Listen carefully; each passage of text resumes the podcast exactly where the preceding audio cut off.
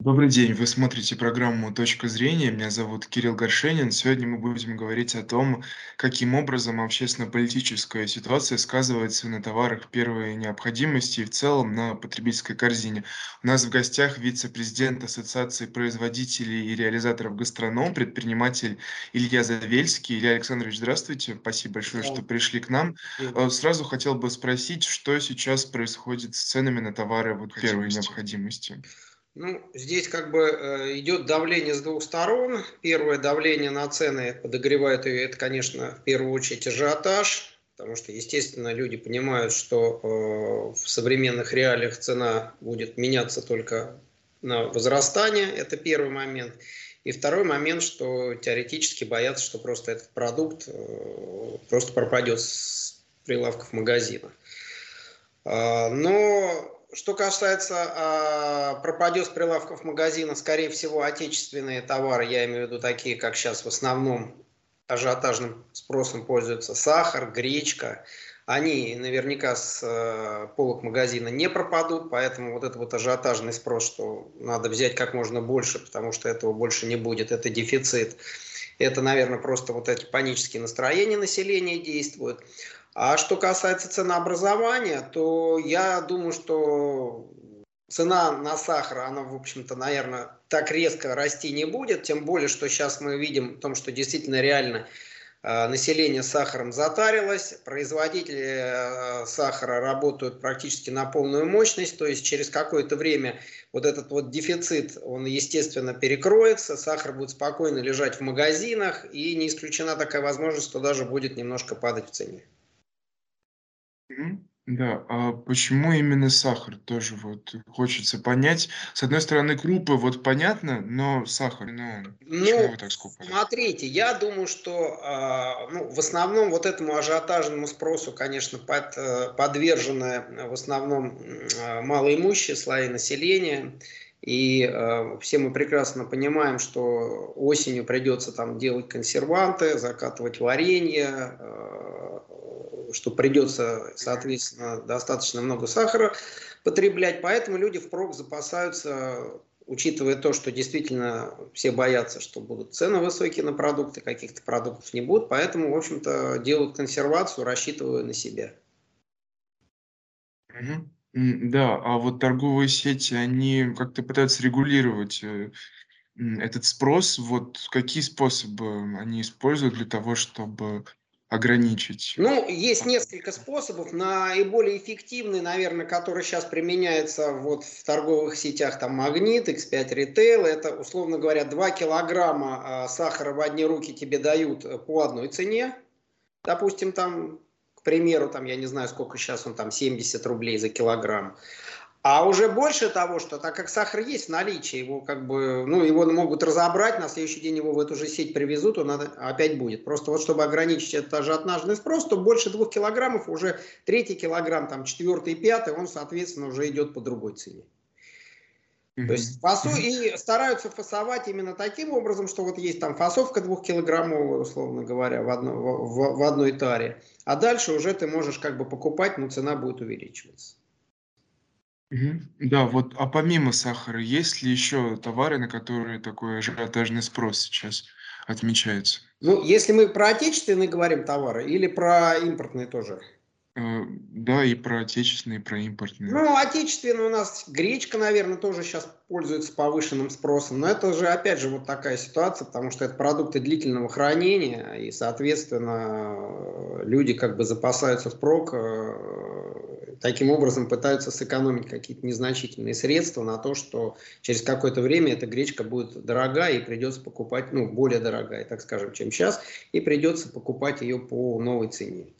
Поэтому у кого есть такая возможность, они вот пытаются это все затарить, э, хоть какое-то время прожить, так скажем, в той ценовой э, категории, категории цен, да, которая была вот до подорожания.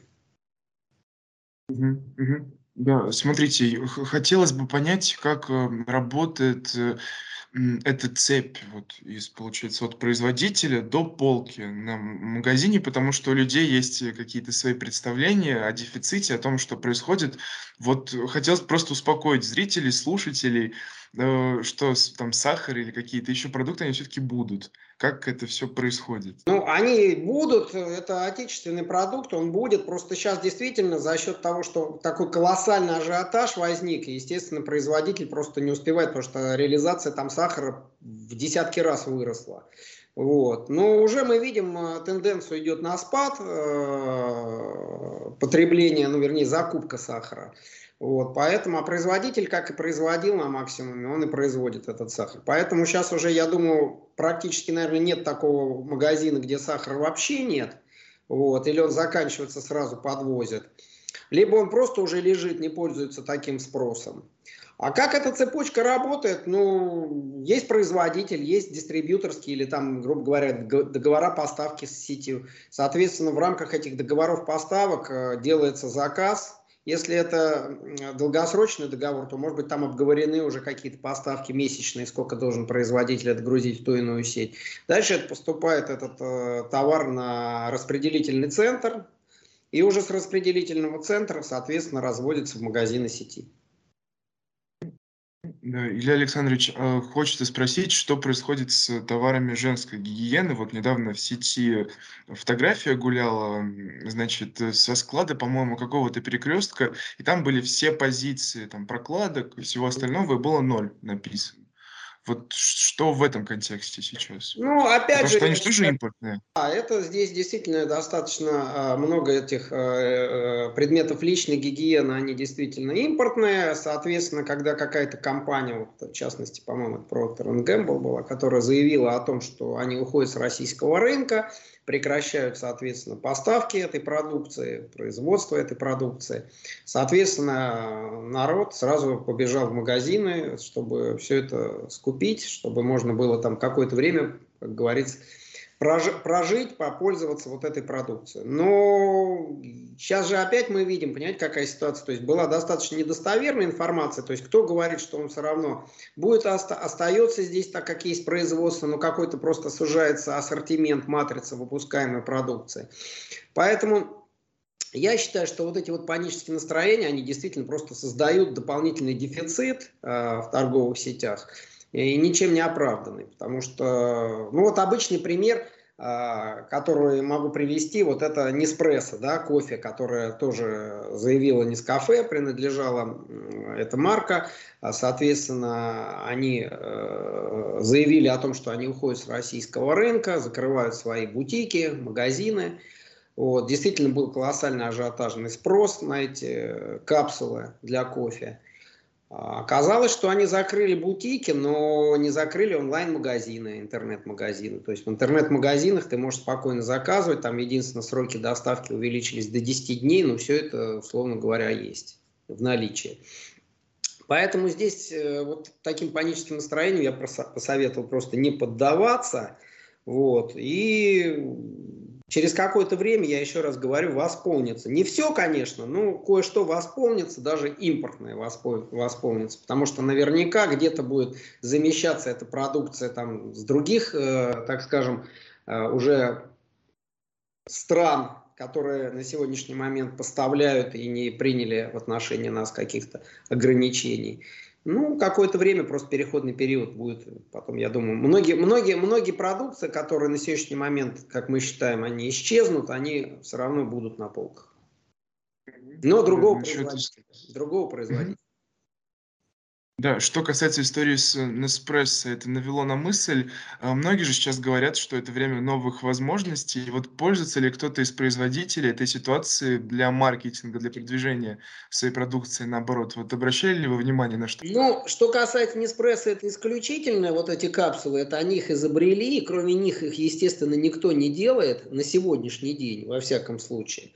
Вот. Но я не исключаю, что через какое-то время могут, там, я думаю, никаких таких вот прямо сложных, ну, во всяком случае, я не видел в производстве, чтобы наладить э, там, э, производство вот этих вот капсул для кофемашин. Теоретически это, наверное, возможно. Да, возможности новые есть. Э, в рамках всегда, так, так скажем, кризисных ситуаций открываются возможности. Мы видим, что сейчас Правительство пытается каким-то образом содействовать предпринимателям, да, где-то идут на какие-то послабления, ну, это только первый, так скажем, шаг. Я думаю, что в процессе э, дальше, как говорится, за принятия вот этих послаблений и законов, наверняка будут еще какие-то приняты послабления законы для предпринимателей. Во всяком случае, возможности будут больше.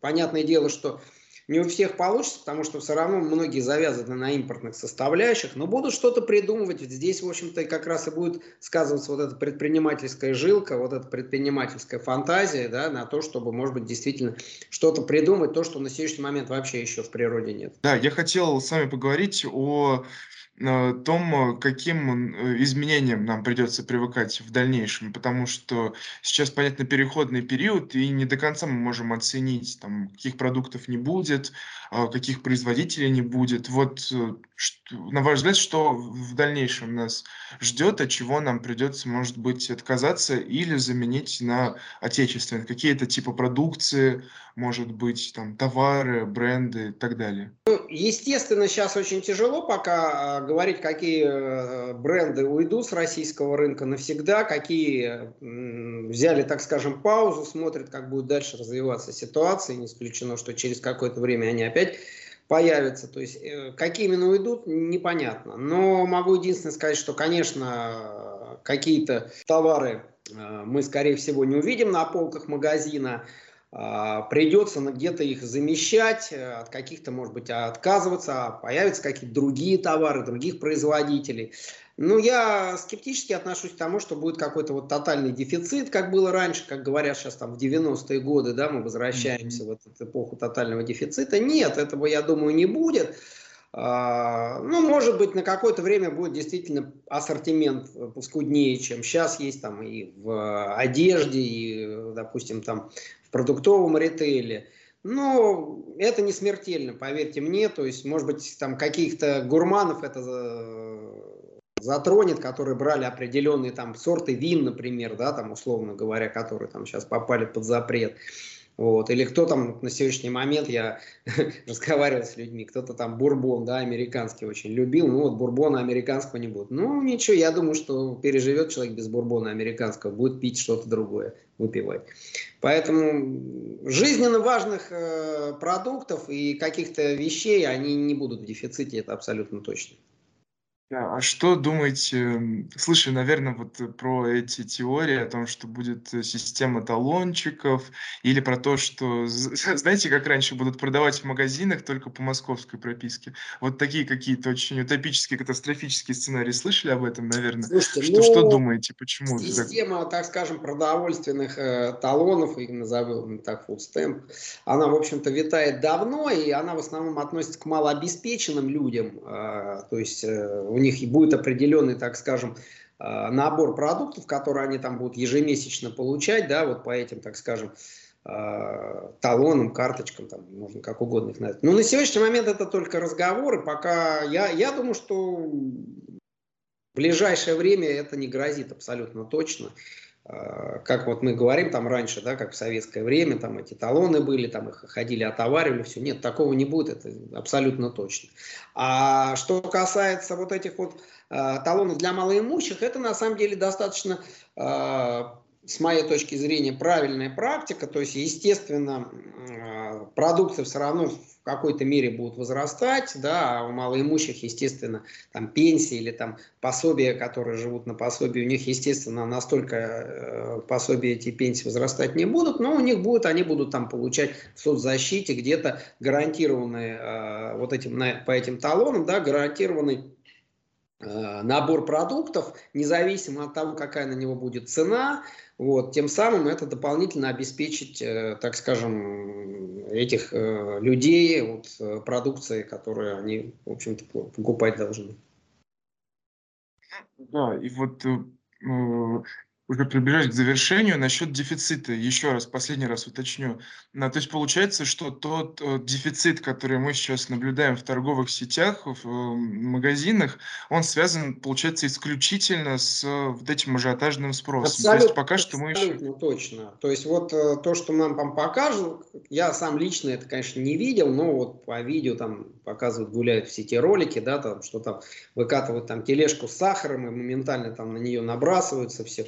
Ну, это чисто ажиотажный спрос, вот просто ничем не обоснован, потому что через полтора часа выкатывают опять эту тележку, а через полтора часа еще раз эту тележку. Просто не успевают фасовать даже иногда этот сахар, насколько он это сам а, по, разбирать. Но через там неделю, вот сейчас, например, я думаю, что вот я сейчас поеду, посмотрю специально, заеду в магазин, посмотрю вот тот же сахар. Мне кажется, он уже абсолютно спокойно лежит, и уже на него никто внимания не обращает, потому что уже настолько все затарились этим сахаром, что уже он, в общем-то, по большому счету просто лежит спокойно, как и раньше лежал.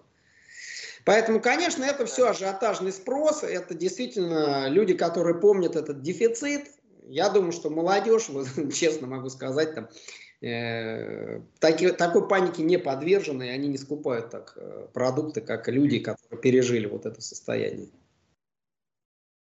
А когда в таком случае можно ожидать э, какой-то стабилизации ситуации?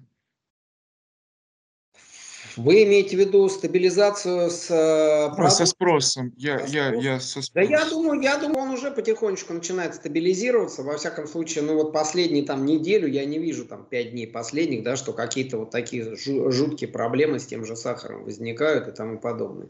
Я думаю, что еще пройдет пару недель и все восстановится. Я, я хотел попросить. Вот эти отечественные продукты, что просто mm-hmm душу восстановится, то как было раньше, нет, как было раньше, наверное, не восстановится, но во всяком случае эти дефицитные на сегодняшний день, о которых мы сейчас разговариваем, продукты, они будут. Да, в заключение хотел попросить вас дать э, какие-то советы нашим зрителям и слушателям относительно потребительского поведения, так скажем, как себя вести в это сложное переходное время с потребительской точки зрения? Ну, наверное, первым делом все мы прекрасно понимаем, что мы на всю жизнь не закупимся продукцией. Вот, и надо как-то разумно к этому подходить что ну, возьмите себе небольшой запас, чтобы, так скажем, для спокойствия, да, чтобы вы знали, что у вас там какой-то продукции там хватит на несколько, там, условно говоря, недель. Э, но вот закупаться так, чтобы потом все это стояло и, естественно, там сроки годности у любой продукции есть, будь то там, я говорю, тот же сахар, там гречка или там та же тушенка, они все равно имеют срок годности. Поэтому я считаю, что вот так вот э, закупаться на всю оставшуюся жизнь не стоит, тем более это необоснованное вложение денег, вы морозите все равно деньги, которые вы тратите. Э, там, через какое-то время вам что-то надо будет э, купить, а у вас просто не будет такой возможности. А кредиты сейчас дорогие, как мы знаем. Поэтому лучше, э, как у вас была спланированная вот эта вот продуктовая, так скажем, корзина, да, ну, где-то какой-то продукции не будет, заместить ее другой. Ну, вот так вбухивать все деньги в продукты, ну, мне кажется, это не очень разумно. Спасибо большое. Это была программа «Точка зрения». Меня зовут Кирилл Горшенин. Сегодня мы беседовали с вице-президентом Ассоциации производителей и реализаторов гастронома, предпринимателем Ильей Завельским.